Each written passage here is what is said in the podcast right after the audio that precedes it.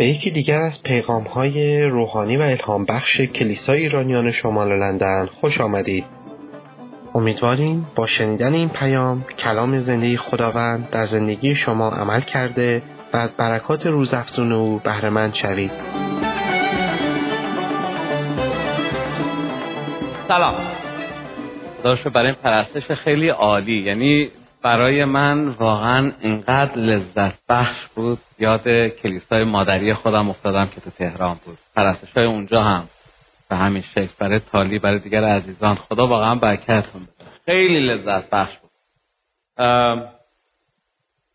من اجازه می‌خوام حدود 25 دقیقه با شما در مورد یک کوچولو یک کوچولو 25 دقیقه در مورد گرافی میگن. بیوگرافی میگن.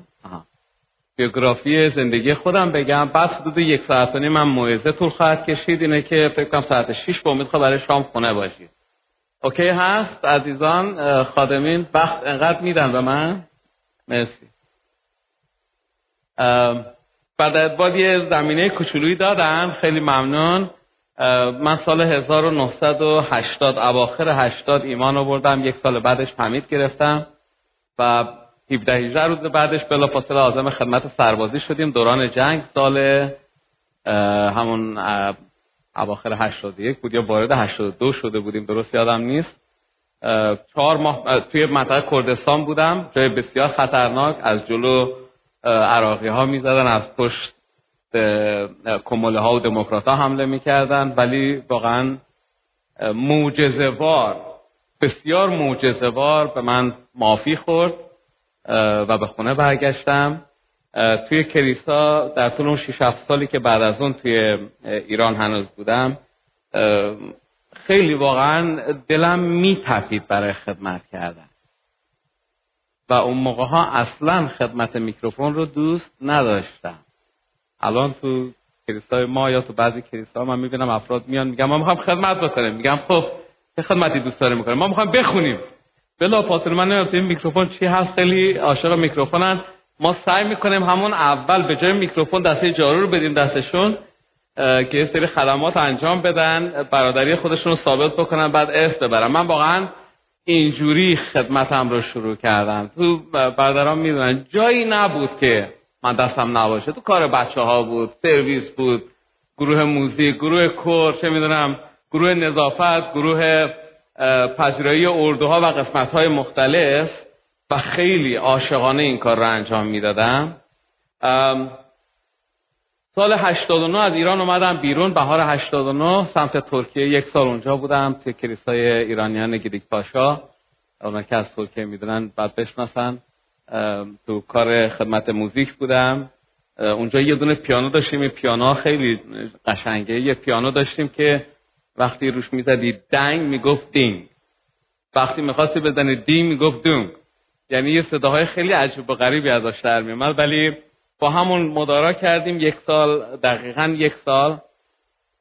و بعد از یک سال تونستم برم آلمان. خداوند دری باز کرد.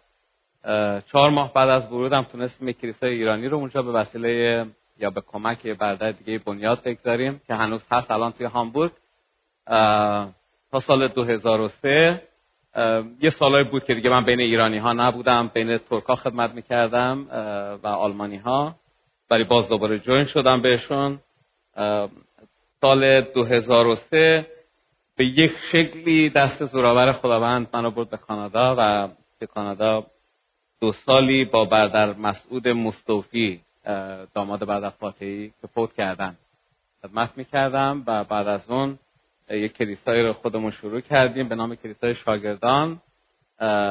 خوش آمد بهتون میگیم. اگر خواستید بیایید حتما پیش ما بیایید یک سرکی این کلیسا الان از سال 2006 شروع کرد و تا الان ادامه میدیم. حدود سه سال و نیم پیشم کلیسای انگلیسی مون سنیور پسترمون جواب کردن. کارش اونجا خاتمه پیدا کرد. یک کلیسای کوچیکیه ولی از من خواستن که مسئولیتشون رو به عهده بگیرم. پس الان اونجا full-time کار می‌کنم. توی کلیسا محل خدمتم و کارم هستش خیلی خوب. در مورد مطلب امروز. مطلبی که براتون در نظر گرفتم یا فکر کردم در طول این یک ماه یک ماه و نیم واقعا اینه که مطمئن نبودم. من می‌خوام این مطلب رو در مورد صحبت بکنم. سه چهار تا موضوع مد نظرم بود. خیلی عجیبه که برای کلیسای اف از همون روز اول و ساعت اولی که من بلیتم رو خریدم و بعد از باز گفتن که می‌خوام دعوت بکنم شما بیاید صحبت بکنید برای اونجا می‌دونستن که می‌خوام چی صحبت بکنم و امروز نتیجهش رو هم دیدم. در مورد این موضوع خیلی مطمئن نبودم برای اینجا که دیروز بعد از با تایید کردم و گفتن نه اتفاقا مطلبی هست که ما لازم داریم بشنویم. پس امیدوار هستم که خدا به شنیدن شما رو برکت خواهد داد. موضوع من اصلاح و بازسازی هست. بذارید با یک سوال شروع بکنم. فرض بکنید که توی خیابون خدای نکرده. یکی از من خودم رو مثال بزنم. یه چند تا پیاله زدم بعد توی خیابون پلیس منو می‌گیره جریمه می‌کنه. و یکی هم دیدین تو ماها اینایی که دوربین دستشون رو بلافاصله فیلم برداری می‌کنن تو فیسبوک. یکی هم ما رو ببینه و فیلم برداری بکنه که پلیس ما رو در حال مستی گرفت و جریمه کرد. اگر سر ما این بلا بیاد آیا حاضر هستیم فرداش بیایم کلیسا؟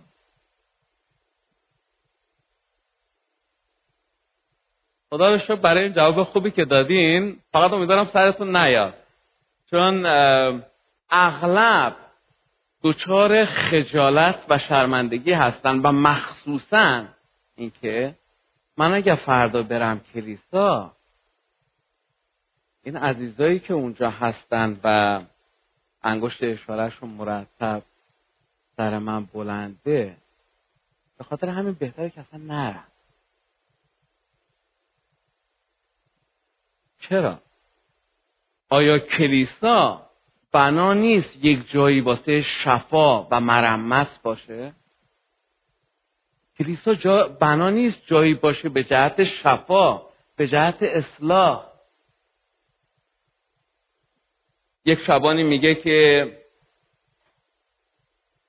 احمقانه است اگر آدم یه خرابکاری می‌کنه. مثلا من خوردم و رفتم رانندگی کردم و گرفتار شدم. و از اون احمقانه تر اینه که من به خاطر این خرابکاری کلیسا نرم. این میشه خرابکاری دوم. اتفاقا لازمه که کلیسا بریم. فرض بکنید یک نفری که ماشین بهش زده دستش شکسته آویزون استخون زده بیرون در صورت زخمی خونالود آمبولانس داره آشیرکشان میره سمت بیمارستان و این آقا میگه که ببین نه من اصلا بیمارستان نمی‌خوام برم. نمی‌خوام اونجا اذیت میشم. منو ببر خونه من لباسا می‌خوام عوض کنم. خونالود شدم دست صورتمو تو خونه بجورم. چرا؟ چون تو بیمارستان فکر می‌کنه که اذیت بشه. دقیقا سر ماها اینطوری میاد که من فکر می‌کنم که اگر این مشکل منو این وضعیت منو کلیسا ببینه من زیر سوال میرم. که چرا خوردم؟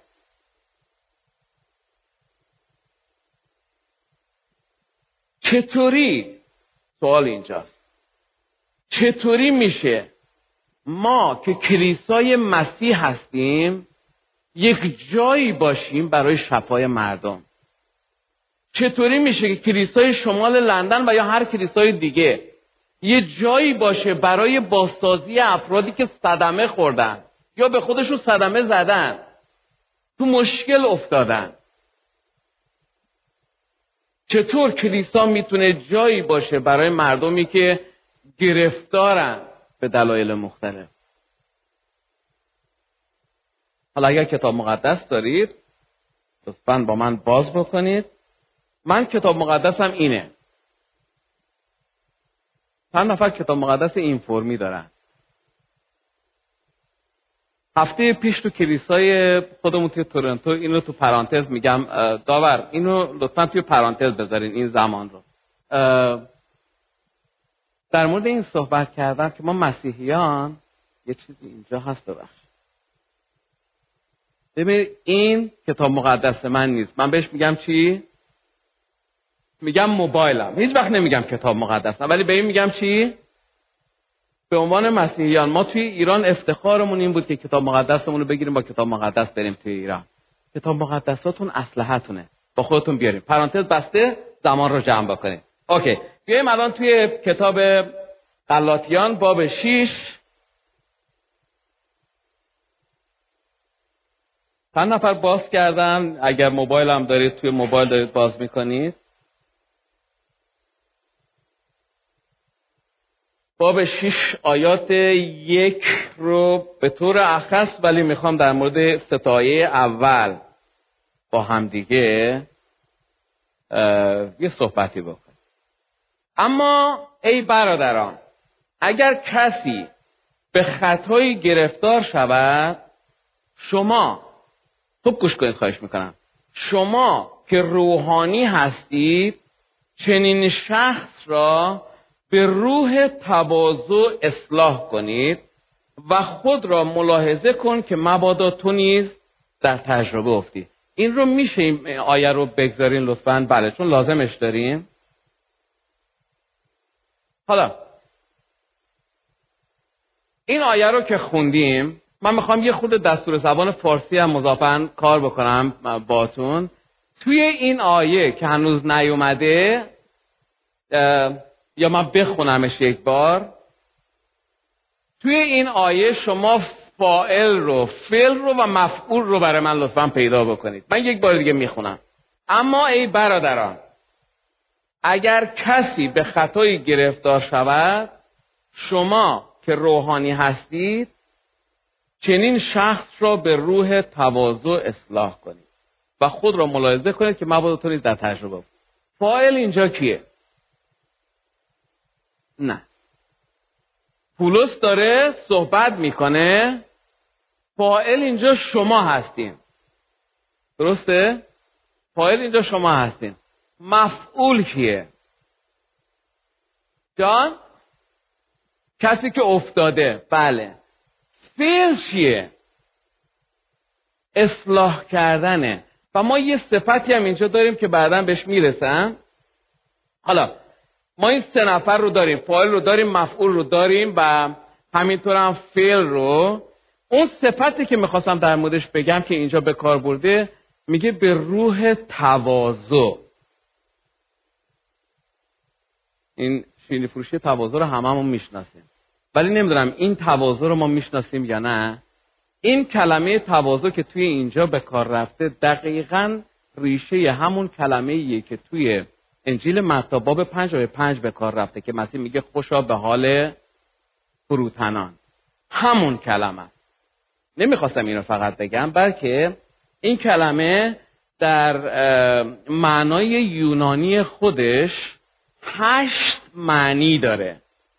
ما وقتی که میشنویم میگه به روح تواضع بیشتر یه کسی رو به نظرمون میاد که گردن قوسی داره اینجوری بهش میگه آدم متواضعیه. ولی معنی یونانیش این نیست. خیلی ممنون بردم معنی یونانیش این نیست. ببینید چه معانی پشت سر این یک کلمه هست. توی یونانی. یکیش فروتنه. یکیش ملایمه. یا ملایمته. ملاحظه کاریه معدبه مهربونه. با تحمل خیشتنداره. می‌بینید چقدر معنی های عمیقی هست؟ حالا اگه بنا بود من اینا رو هر فقط همین اینا رو من براتون توضیح بدم میبایستی دو تا جلسه دیگه با هم دیگه بشینیم. و افتاده دله و پولس داره اینجا به اهالی شهر غلاطیه میگه که شما شما که روحانی هستید به روح تواضع. حالا من می‌خوام این آیه رو یک جور دیگه ای با توجه به این معانی که بهتون دادم براتون بخونم. چرا؟ دهن من رفته؟ اوکی. آیه رو من باید اینطور براتون بخونم. یعنی تفسیر بعد از سعید تبیانی هست. اما اگه کسی به نوعی افتاده توی پرانتز بیماری گناه یا هر چیز دیگه ای پرانتز بسته می‌بینم من که در امور روح خدا ببین به زبان فارسی امروزی دارم میگم. در امور روح خدا مشغول بوده با خدا راه می‌روم و از او هدایت می‌شوم. این فرد رو میام میشه تو اون هشتا منی؟ به روح فروتنی و ملایمت و معدبانه با مهربانی و با تحمل و با مراقبت از کلامی که از دهان من بیرون میاد با افتاده دیدی تمام رو کمک الان اگه یک لحظه فکر بکنیم کمک های ما به این و اون مخصوصا افرادی که افتاده هستن چطوریه؟ آیا اغلب اینطور هست که ما چه می‌دونم وقتی که صحبت می‌کنیم با افراد جنبه ادب رو نگه میداریم؟ من یادم میاد همین چند هفته پیش با یه آقای ملاقات کردم که ایشون رو چهارده سال پیش دیده بودن. اونم در چه شرایطی؟ این شخص بسیار شخص تحصیلی کرده ایه استاد دانشگاه است ولی تو اون زمانی که من دیدمش این چیزهای بعد این پشت سرم درست وای نمیسه. میاد پایین میاد بالا. اوکیه اوکی. خب. تو اون وضعیت خیلی خرابی بود افتاده بود توی مشروبات. ایرانی هم نبود. البته زنش فقط ایرانی بود. زنش در جریان یک بازار نوروزی با ما آشنا شد و اومد کلیسا بود زندگیشو به مسیح داد. قبل از این می‌رفت می‌رفت کلیسای کاتولیکا همون کلیسا که اون آقا هم می‌رفت. و بعد از یه مدتی اومد درد دل کرد که من دوچاری همچی گرفتاری هستم. شوهر من اینطوری گرفتاره و من گفتم که یه طوری یه قراری بذار که من شوهرت رو ببینم. در سرتون ندارم. من شخص رو ملاقات کردم با همدیگه جلوی یه کافی شاپی. تو هم نمی‌خواست بیاد. و ما نشستیم لب جدول خیابون و با همدیگه شروع کردیم صحبت کردن. خیلی با هم صحبت کردیم. ایشون آخر وقت به من برگشت گفتش که آقای فلانی من من با شما خیلی فاصله دارم. شما یک فرد روحانی من یک فرد افتاده در گناه. ببینید آدم قلقلکش میاد. چقدر خوبه که مردم منو اینطوری می‌بینن. ولی توی اون لحظه تنها کاری که کردم دستم رو عزیزم گذاشتم روی شونش و گفتم عزیز من منم یه گناهکاری هستم درست مثل خودت. هیچ فرقی با تو ندارم. تنها فرق اینه که مسیح بر من رحمت کرده این رحمت برای تو هم آماده این شخص رو من دیگه ندیدمش.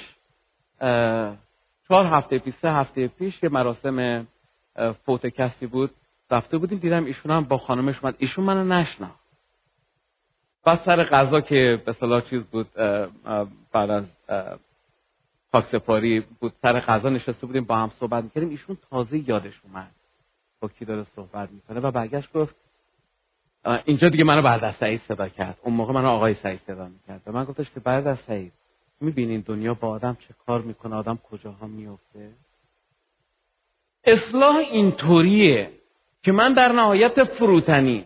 صرف نظر از اون چیزی که خدا امروز به من داده بتونم دیگران رو خدمت بکنم. با محبت با ملاحظه معدبانه حالا بذارید در مورد همین واژه اصلاح کردن. این واژه‌ای که توی اینجا به کار برده شده همون واژه‌ای که توی انجیل متا کجاست اونجایی که مسیح لب دریا قدم می‌زنه با شاگردان در حال تور اصلاح کردن؟ اون واژه هم همین. میگه داشتن تور خودشون اصلاح می‌کردن. تو مرقس هم یک نوزده هم اومده. خب؟ داشتن تورشون اصلاح می‌کردن. این واژه برای اون به کار برده می‌شد. کار بسیار بسیار حساس و ظریفیه که شما یه قسمت از تور که پاره شده این دو تا سر نخ رو به همدیگه بیارید و وصلش بکنید. و همینطور هم دنیای طب اون زمان از این اصطلاح برای این استفاده می‌کردن که یک استخونی که شکسته است بذارن سر جاش. و این مستلزم دقت بی نهایت فراوانی بود. اینجا هم دقیقا همین واژه به کار میره. که شما بیایید اصلاح بکنید اون کسایی رو که افتادن. وقت میباید صرف بشه برای اصلاح اون طور وقت فراوان. دقت میباید صرف بشه. ما نمی‌تونیم یه فرد افتاده رو در طول یک جلسه یه جوری بناش بکنیم که الان بیاد اینجا پای, پای میکروفون بایسته و شروع کنه صحبت کردن. نیاز به وقته و دقیقا اون چیزیه که یک ایماندار افتاده یا مضروب بهش نیاز داره. نیاز اونها این نیست که ما بگیم ای بابا اینم آدم نمیشه. بلش کن بذار بره. نیاز اونها اینه که ما بهشون وقت بدیم اصلاحشون بکنیم. افرادی رو می‌خواد که باشون همراه بشن. و فروتنانه اونها رو قید کمک بکنن. به جای اینکه زیر پا خالی بکنیم به جای اینکه بریم غیبتش رو بکنیم به جای اینکه پشتش حرف بزنیم به جای اینکه چه می‌دونم زیر پاشو خالی بکنیم به شکلهای مختلف. بازسازی لازم. انکار گناه نمی کنیم. یک نفر مثلا فرض بکن رفته با یکی دوست شده و رابطهشون خیلی زیادی اینتیم شده. لاقل برای یک بارم که شده یه اشتباهی کردن. من نمی‌تونم بیام بهش بگم ای بابا حالا حالا تو که قصد ازدواج داری می‌خوای باش ازدواج بکنیم مورد؟ نه. گناه رو ما باید محکوم بکنیم اما گناهکار رو محکوم کردن کار ما نیست. کلام خدا میگه داوری مال کیه؟ مال خدا. ما داور نیستیم.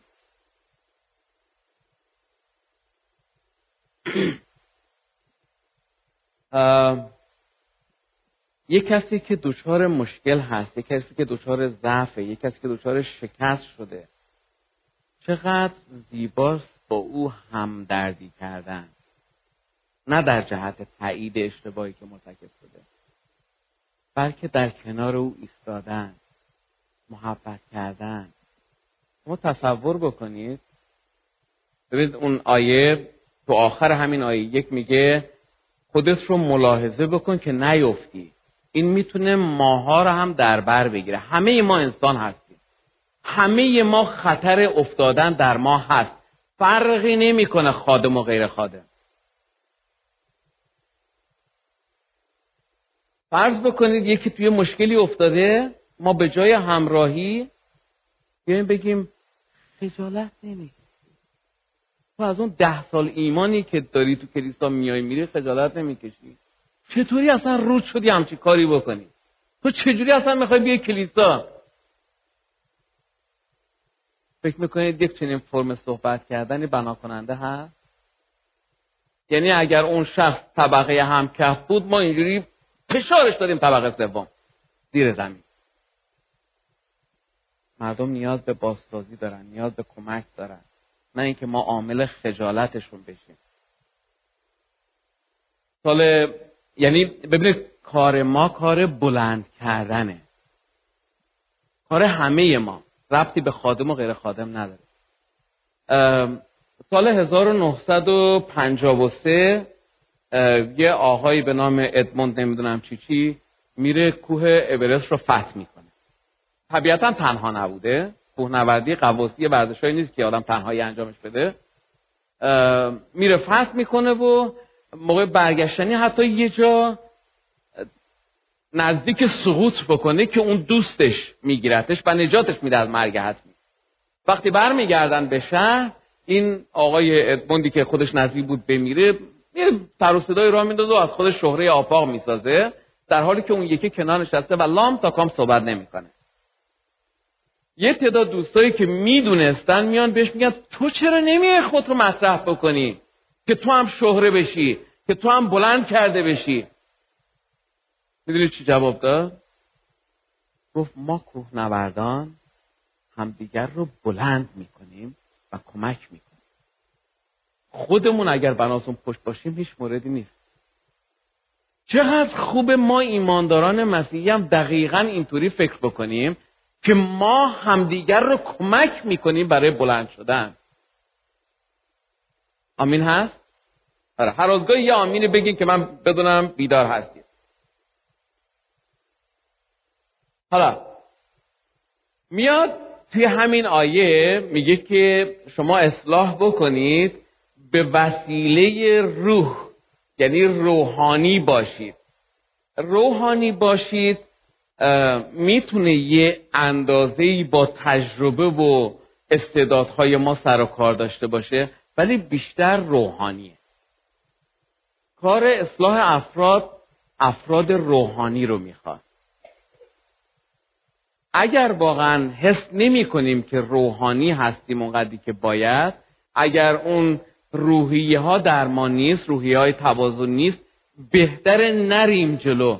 بخوایم قهرمان از خودمون بسازیم که من رفتم مثلا فلانی رو کمک کردم و آوردمش بالا. ببینید الان یه نفری فرض بکنه سکته قلبی زدتش. میبرنش بیمارستان کیو صدا می‌کنن بیاد بالا سرش؟ معمول تاسیسات رو صدا می‌کنن؟ آسانسورچی رو صدا می‌کنن؟ معلومه که نه. متخصص قلب رو صدا می‌کنن. خواهر بردارا ما باید افراد روحانی باشیم که بتونیم به دیگران کمک بکنیم. حالا یکی میگه خب پس من روحانی نیستم می‌کشم کنار. یکی دیگه میگه که من درسته که روحانی نیستم پس از این آیه یاد گرفتم که باید روحانی بشم به خاطر اینکه بتونم کمک بکنم. این برای ما یک مسئولیت نسبت به هم.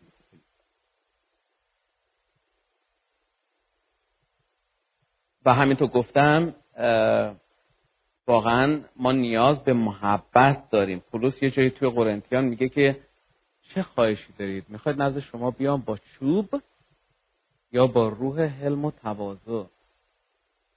ما از روح وقتی که از روی نه رو اگه بیشتر خشم در ما فعاله اگر بیشتر انگشت اشاره با ما سر و کار داره ما بنا نمی‌تونیم ما باید با فروتنی با محبت. یعقوب با به یک بیست میگه خشم انسان عدالت خدا رو به عمل نمیاره در مقابلش رومیان دوچار میگه مهربانی خدا. ما رو به توبه می‌کشه ما فقط افراد افتاده رو موقعی می‌تونیم به سمت توبه اگر لازم داره یا به یه سمتی که بتونیم کمکش بکنیم بیاریم که با مهربانی با او شما دندون پزشکی حتما بالاخره اگر نخوردیم نون گندم دیدیم دست مردم. اگه دندونای خودمون سالمه ولی اینو اونو دیدیم با دندونای خراب رفتن پیش دکتر یا بردیمشون. من یادم سالها پیش توی آلمان رفتم پیش دندون پزشک و ایشون یه کاری بنا بود اینجا انجام بده. گفت بیهست نمی‌تونم بکنم. و گفتم باشه اوکی. ما رفتیم اونجا نشستیم. بعد دو دقیقه دو تا از همکارای دخترش رو فرستاد اینا آمدن بالا سر من و شروع کردن این چونه های منو ماساژ دادن. گفتم ای بابا داستان چیه؟ چون من نمی‌دونستم چی بناس اونجا انجام بشه. و بعد وقتی که اومد شروع کرد این کارد و گذاشت رو این لحظه رو برید و شروع کرد کار کردن در اون همین اینی که کار می‌کرد عرق از سر و صورت من همینجور میریخت. و ما که کارش تمام شد به من گفت آقای طبیانی حالتون چطوره؟ گفتم از این اتاق بریم بیرون. یعنی انقدر عصبی شده بودم. خیلی درد فراوانی کشیده بودم. ولی می‌خواستم اون قسمت اول رو بگم. می‌بینید دندون پزشکا چقدر حساسن. حساسانه برخورد می‌کنن با مریضشون. من فکر می‌کنم یک چیزی از ما می‌تونیم یاد بگیریم. درست مثل دندون پزشکا. با مردم بدونیم مردم زیر دردن. اگر یک نفری میفته باور بکنید خجالت می‌کشه. ناراحت خوشحال نیست برای اون کاری که کرده. زیر درده زیر رنجه. باهاشون آروم برخورد بکنیم مهربانانه برخورد بکنیم با محبت برخورد بکنیم. و همینطور ملاحظه کارانه با ملاحظه اصلاحشون بکنیم. یعنی اینکه درک اینکه این خطر هست که من هم بیفتم. تو این خطر تو این وضعیت. من خب تو خدمت شبانی آدم با افراد زیادی صحبت می‌کنه. می‌بینم افراد در نیاز هستن. سعی می‌کنم کمکشون بکنم. همیشه دید من این بوده. این رو باور نمی‌کنید من بیشتر وقتایی که نزد خداوند میرم اولی که الان سالهای سال خداوند می‌دونه من برای نیازهای شخصی خودم دعا نکردم. که خداوند به من یه ماشین بده یا یه خونه بده. سالهای ساله. بالعکس هر وقت به حضور خداوند رفتم با توبه رفتم. خداوند من می‌دونم گناه این یک روحیه باید بشه در ما. اوکی؟ البته یه وقتی اون قدم زیادی نریم که از اون بر بیفتیم. روحیه توبه کار داشتن به من کمک می‌کنه که اگه کسی میاد با من صحبت بکنه من بدونم منم مثل او هستم. منم در خطر افتادن هستم. پس با فروتنی ملاحظه کارانه او رو کمکش بکنن. با محبت برخورد بکنن با سازی به محبت. می‌دونید کلمه محبت اون چیزی که سعی کردم معانیش رو براتون بگم کلمه تواضع یکی از معانیش مهربانیه. مهربانی همون محبت در عمله. وقتی کلمه محبت میاد من از محبت نمی‌دونم چیه. واقعا نمی‌دونم چیه. خب؟ مهربانی می‌خواد بگه من اون محبت عملیم خب؟ حالا ما با اون محبت عملی سعی بکنیم کمک بکنیم. توی کتاب غلاطیان همین باب 6 آیه دو میگه بارهای سنگین همدیگر رو شما با همدیگه بکشونین. و در جاهای دیگه هم هست که بارهای سنگین همدیگر رو بکنید بعد میگه تا بدین وسیله شریعت مسیح رو انجام. محبت با شریعت چه کار داره؟ خیلی ساده است. شریعت مسیح شریعت محبت. مسیح تو انجیل یوحنا باب 13 گفتش که همدیگر رو محبت بکنید همونطوری که من شما رو محبت کردم. مسیح اونها رو چطوری محبتشون کرد؟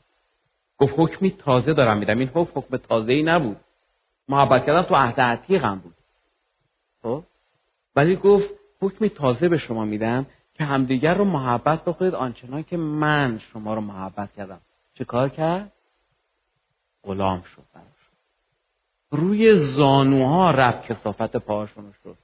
کار بداره اگر ما می‌خوایم کسی رو خدمت بکنیم اگر می‌خوایم گناهان کسی رو کمک بکنیم که شسته بشه باید روی زانوانمون بریم. من از این بالا پای کسی رو نمی‌تونم بشورم. تنها موقعی می‌تونم این کارو بکنم که زانو بدم.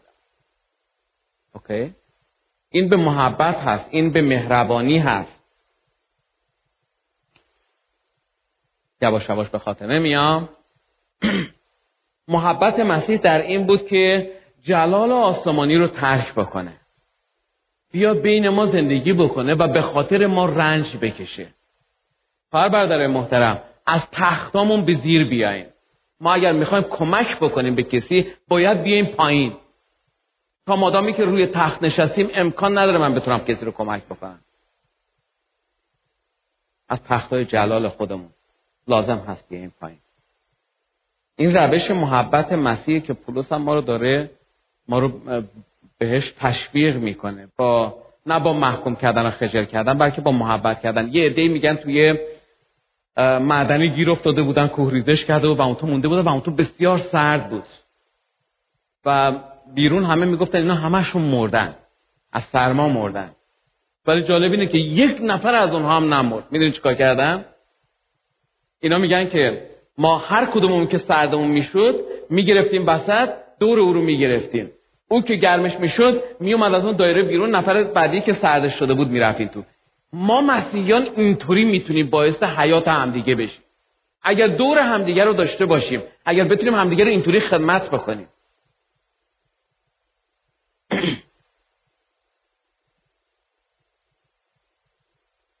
ما توی کلیسامون توی شهر تورنتو یه دفعه یه بابای اومد توی کلیسا که خب افراد در مورد شنیده بودن که این آدم مثلا خیلی وضعیت بدی داره. و ایشون وقتی که اومد توی کلیسا حقیقتا بگم ضعف کلیسا ما توی اون زمان بود. الان خیلی بهتر شدن.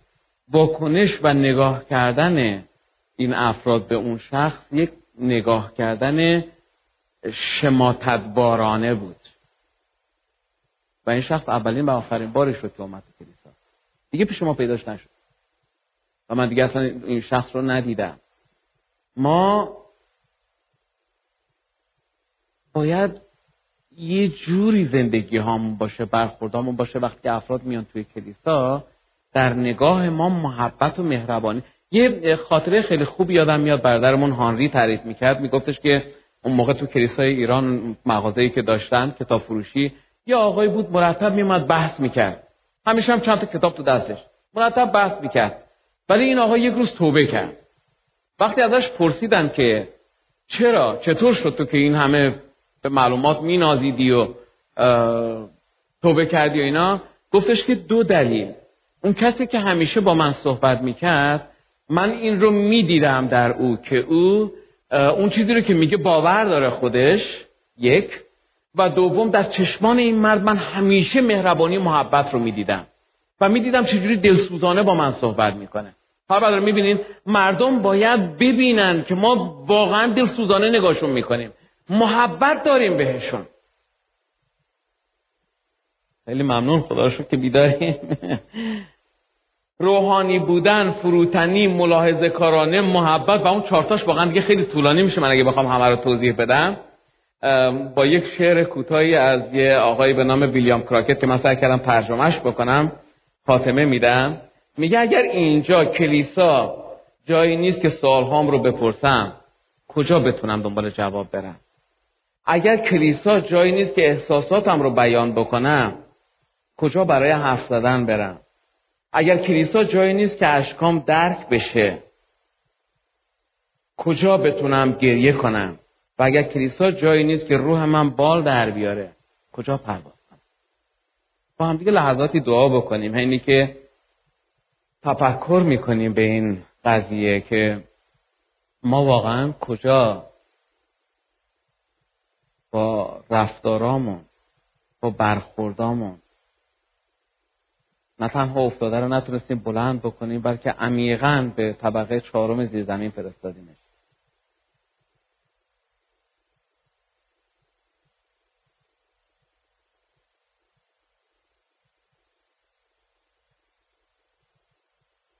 خدای پدر در حضور تو هست. من انسان خداوند. من پر از خطا. من پر از اشتباه.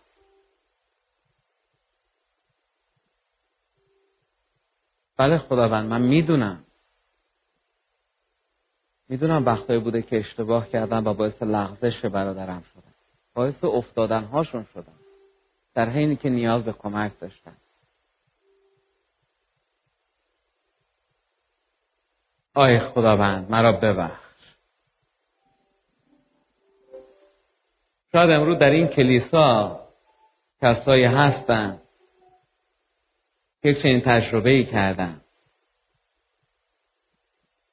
یعنی اومدن توی کلیسا و رفتار افراد توی کلیسا خوب نبوده. بیشتر لغزش خوردن. گرچه دلیل بودنتون امروز تو کلیسا اینه که خدا شما رو نگهداری کرد ولی شاید افراد کمک نبودن براتون. صدمه دیدید. من به عنوان خادم خدا و با اجازه برادر ادوار می‌خوام توبه بکنم نزد این افراد.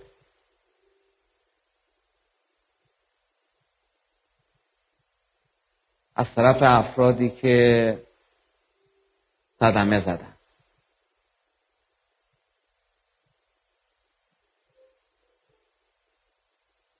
خدا از من می‌خواد که امروز شفای بر اون زخم ها رو بر قلبتون و بر فکرتون اعلان بکنه امروز روز شفاست. شفای احساساتتون که جریه دار شده.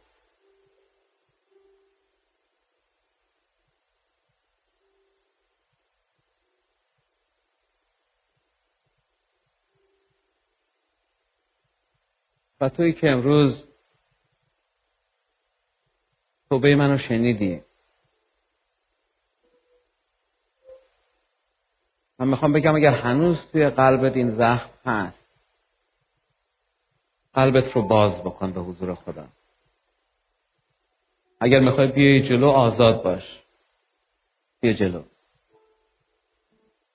اگر نه اونجا جای خودت راحت هستی هیچ اجباری نداری بیای جلو.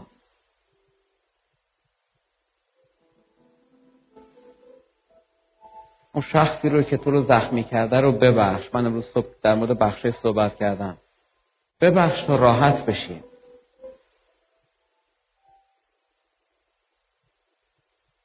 و خودت به خداوند امروز قول بده که خداوند من می‌خوام یه فرد روحانی متواضع بشم. تو شخص می‌تونه روحانی باشه ولی متواضع نباشه. بالعکس بسیار مغرور.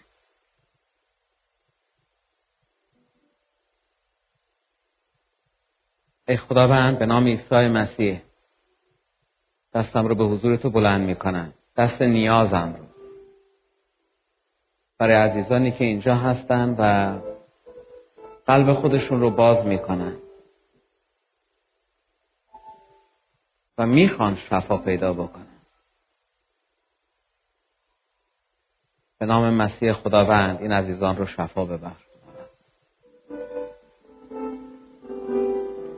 خداوند دستم به سوی توی دراز هست که دعا میشنوی و می‌خوام دعا بکنم که کلیسا کلیسای لندن شمال لندن و همینطور هم دیگر کلیسای ایرانی آی سی اف و کلیسای دیگه که شاید من نمی‌شناسم. ای خداوند خانه باشن به جهت شفای مردان به جهت حیات تازه مردان. جایی که بتونن اونجا بلند کرده بشن جایی که پیدا بکنن شونه هایی رو که سرشون رو روی اون شونه ها بگذارن و گریه هاشون رو بکنن. جایی که شکستگی هاشون التیام پیدا بکنه خداوند.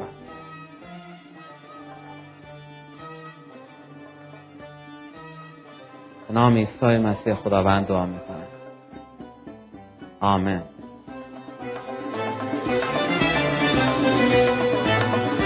پیامی که شنیدید یکی از صدها پیامی است که از طریق وبسایت کلیسای ایرانیان شمال لندن www.nlichurch.org قابل دسترسی می باشد.